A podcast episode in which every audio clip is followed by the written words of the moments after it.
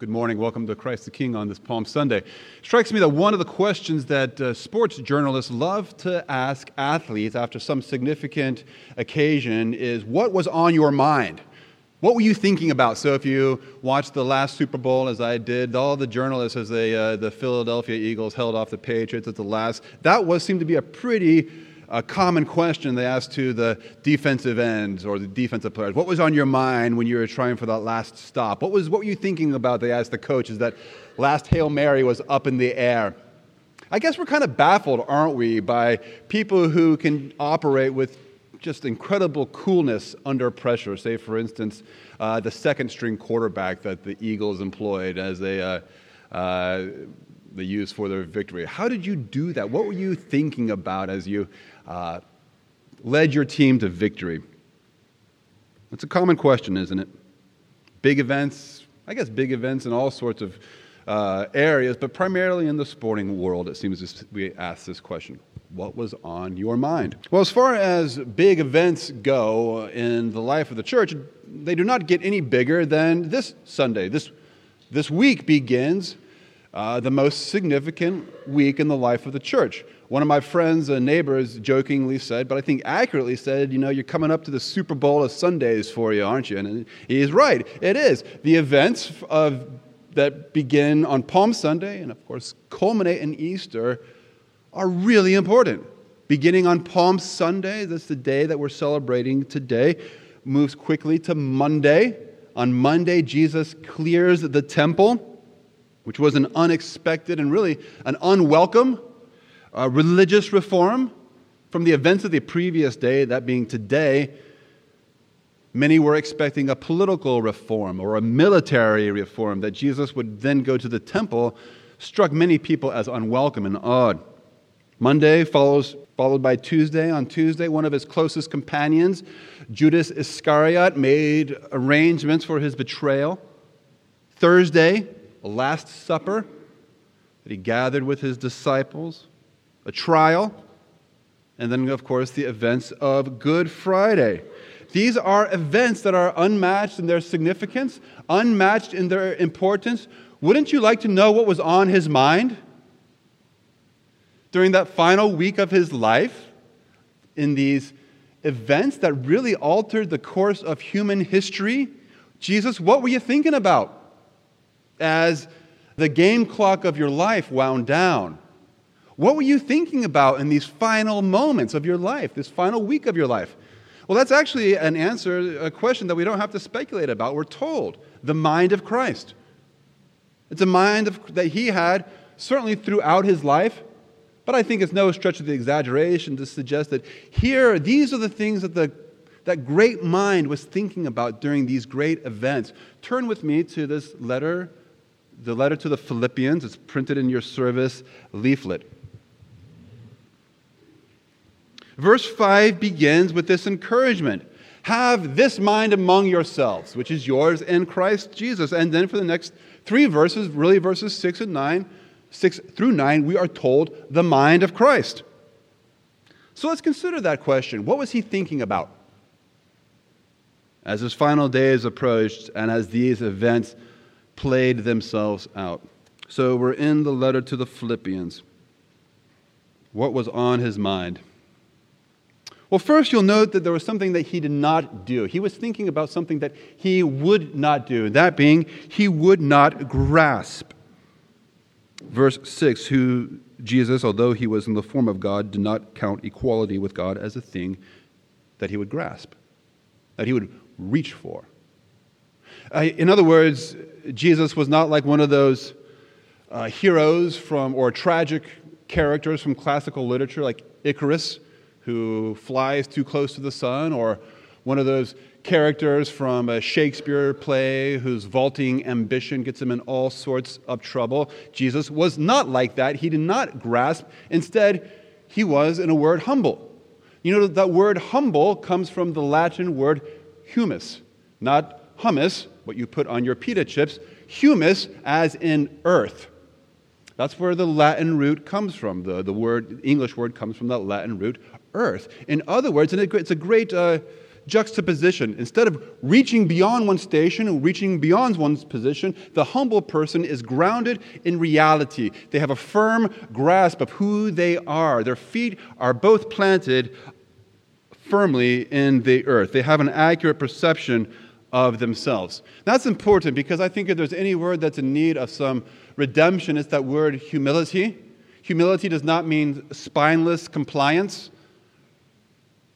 Humility uh, doesn't mean hypocrisy, as if someone who's really good should say, I'm not really that good, and someone who's fast should say, I'm not really kind of slow, or someone who's smart should say, I'm really not that. Humility is not another word for hypocrisy. Humility simply means that you have an accurate self perception. You're grounded in reality. Jesus was that. He had an accurate self perception. It's told of us, an encouragement to you and me, that we are to have a sober perception of ourselves. Another way to say the same thing. Jesus was that. He knew his position before God, his Father. And we'll soon see that his position under God was expressed through his obedience to God. So that's our first observation. Just consider with me that accurate self perception is a really, really rare thing. Don't you think? I think most of us have don't do what is described here. Most of us kind of overreach. Let me tell you a good example of someone who didn't do that. Maybe it will give us a little bit better insight. Every Labor Day, we have someone share a testimony about their work. Many years ago, maybe as many as five years ago, someone in the medical field spoke, and this person was a nurse. And because they were good at their job, they were given the opportunity to uh, be advanced in, their, advanced in their position. So instead of being a direct caregiver, they were now given the opportunity to be a manager, a leader uh, of people who were caregivers, not just a nurse, but managing and leading nurses. More responsibility, more recognition. I can only imagine more compensation. Now, just think how hard that would be to turn down if that were you. In my field, if someone in the church, so we're in a hierarchical church, there are bishops above me. If someone were to pull me aside and say, Glade, you know, we've been watching you. We think you got what it takes. Now, I, I, just don't trust my own response because I would think, well, it's about time, right? You, you're appealing to my sense of my own self worth. Yes, yes. I'll pray about it, but believe me, the answer is yes. you see, we live in a supersized culture, right? Do you want super? Yes, I want supersize. If some is good, then more must be better, right? If medium is good, give me some more. If nursing is good, then managing nurses must be better. If pastoring is good, then being a pastor of pastors must be better, right? Well, this person turned down this opportunity, and I think as they shared their testimony, they said something to the effect of just because you can do something doesn't necessarily mean that you should do it. So here's the principle if God calls you to be a teacher, don't stoop to be a principal, right? If God calls you to be a nurse, don't stoop to be a manager. Don't I think I've said enough on that on that example. Bigger is not always better. Just because you can doesn't necessarily mean you should. This is true of Jesus Christ. All throughout his life, he didn't grasp. Especially on Palm Sunday, as the crowds encouraged him to be a type of king that he was not.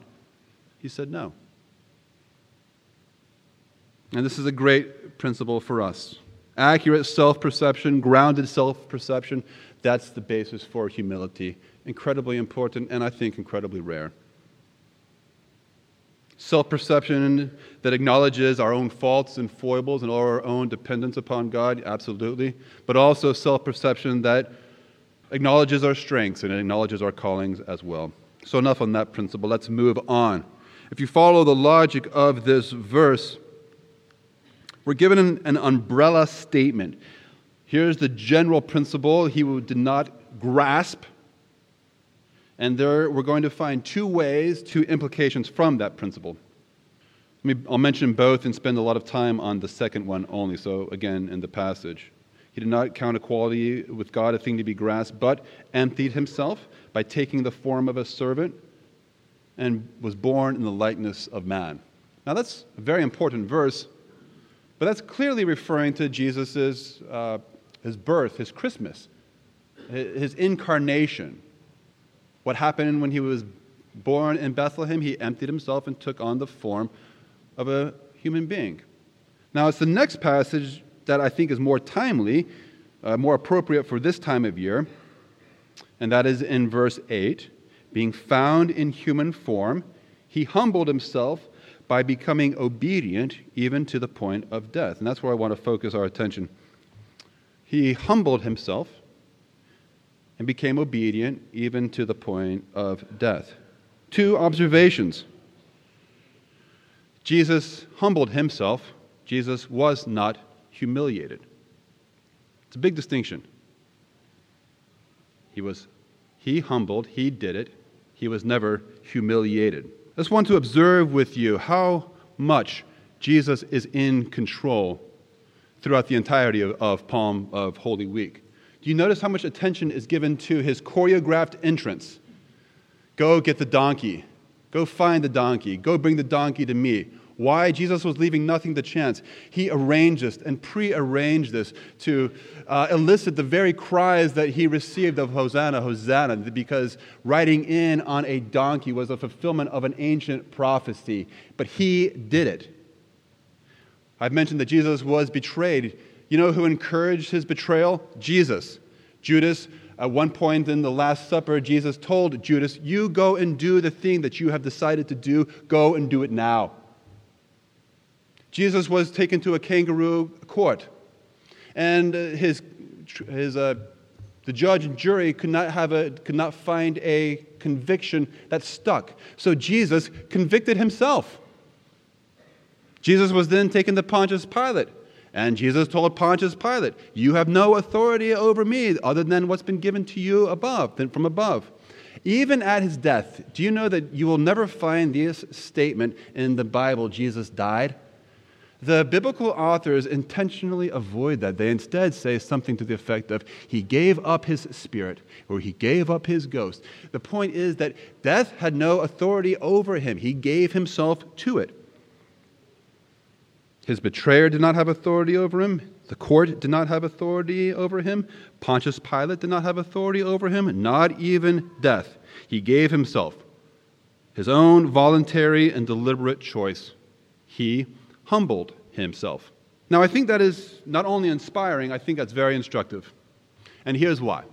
Because you have met humble people, and I have met humble people, people who remember other people's names, people who seem to be interested in the affairs of others, uh, people who are not self congratulatory. You've met that type of person, as have I. And I am tempted to think, well, gosh, I'm, I'm just not that type of person. There are hum- humble people, and then there are other people like me.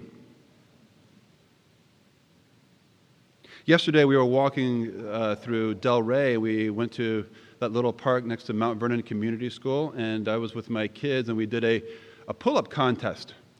And uh, it was a very short contest. And my youngest son, Matthew, at age six, spent about 30 seconds on the pull up bar. And then he just said, My arms don't do pull ups.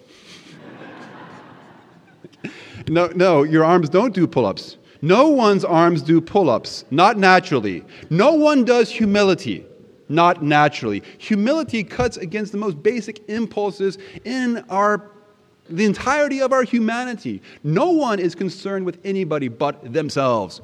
That's part of the human condition. And those people who have acted in humility probably have done so due to a little bit, deliber- a little bit of deliberateness. My dean of my seminary was a gentleman named Peter Moore. He's spoken here before. I went to visit him. This is when he was in, uh, acting as dean. Outside his office was a wall of pictures of every student and a name underneath that picture. Why? So that he would know everybody's name. In other words, he was no better at knowing names than you or me. He simply humbled himself and was deliberate about learning the names of other human beings. I think it is a small consolation and an encouragement that Jesus took an active role in his own humility. And it's instructive for us because the same will likely be true for you. Humility is not natural, it's something that you have to be deliberate about, and Jesus was. He did it, he humbled himself. Final observation from this verse He humbled himself and became obedient. Just consider with me that Jesus, the, the expression of Jesus' humility was his obedience. That's interesting, isn't it? Obedience. Obedience is not a very popular phrase. Think about it. When was the last time that you said uh, words to this effect? I don't like it. I don't think it's the best thing to do, but I'm going to do it just because you said so. When's the last time you said something like that? I have to go back about three years, I think. Again, we're in a hierarchical church, and our bishop, by, who is by no means a heavy hand, asked us to all uh, use a similar liturgy that the Anglican Church was producing. I don't love it. I still want to say, and also with you instead of with your spirit. but he asked it, and so, okay. Here's my, my speculation. If we have no capacity for obedience in temporal affairs, and very few of us do, then it's probably going to be difficult for us to exercise any sort of obedience in heavenly affairs, don't you think? And Jesus was at the disposal of God. Absolutely. Now, I know there has to be some balance. I, am not recommending thoughtless compliance or mindless compliance, but I am suggesting that it's probably a good thing for you and me every once in a while to say, I don't like it, I don't agree with it, but just because you said so, I'll do it. So there we have it. What was on the mind of Christ during that final week? That great mind. That great mind that brought about these great events that changed the sh- shape of human history. One, his feet were grounded on the earth. He had an accurate perception of himself. He did not grasp for things which were not his. He humbled himself deliberately, intentionally. He humbled himself even unto the point of death and his humility was expressed in obedience. And I think those are all very good things for us to reflect on. Do you have an accurate self perception? A self perception grounded in reality, grounded in God's word, grounded in your, the, the, the, the, the truth about our fallen human nature, yes, but also the truth of who God has called you to be and your strengths? Do you take a deliberate role in your own humility? It doesn't come natural. No more natural than your arms do pull ups. And finally, just a little highlight under that word obedience. Not popular, but a good thing for all of us. That was what was on Jesus' mind. One last consideration that was his mind. How can his mind be our mind? St. John of Climacus lived in the 7th century and wrote this Humility is a grace in the soul with a name known only to those who have had experience of it. Humility is a grace in the soul known only to those who have had experience of it. I think that's very beautiful, and I think I know what he means. He means that humility must be first experienced before it can be known or certainly practiced. Jean Valjean from Victor Hugo's Les Miserables is a great example of that. Jean Valjean, condemned criminal, sought refuge in a church. He was welcomed by a, a priest, and then he abused that priest, took his silver, and then fled. He was caught, returned, and the priest freed him. And the priest said this to the baffled uh, Jean Valjean and his baffled captors Oh, Jean Valjean, you, you have the candlesticks, but you forgot the silver plates as well. And Jean Valjean was, from that point forward, a free man. And as the police leave a little baffled, the priest turns and whispers to Jean Valjean and says, Never forget that you have promised to use this to become an honest man. Jean Valjean, my brother, you belong no longer to evil, but to good. It is your soul that I am buying for you. I am withdrawing you from darkness, and I give you to God. Now, later, Jean Valjean reckons with this unexplainable act of charity, unexplainable act of humility on the part of this priest. And this is what Victor Hugo writes Jean Valjean's legs buckled underneath him as if overwhelmed by a great blow. He fell exhausted, his hands clenched to his hair, his face on his knees, and exclaimed, What a wretch I am! His heart swelled. He burst to tears, the first tears that he had shed in 19 years. Now, here's the point Jean Valjean's humility, marked by his confession, was preceded by his experience of the humility of the bishop before him. You and I can know what Jean Valjean knew. Jesus emptied himself. He humbled himself. He became obedient, obedient to the point of death. Yes, out of obedience to his Father, but also out of his love for you. He was humbled for you so that you might be exalted. He died so that you might live.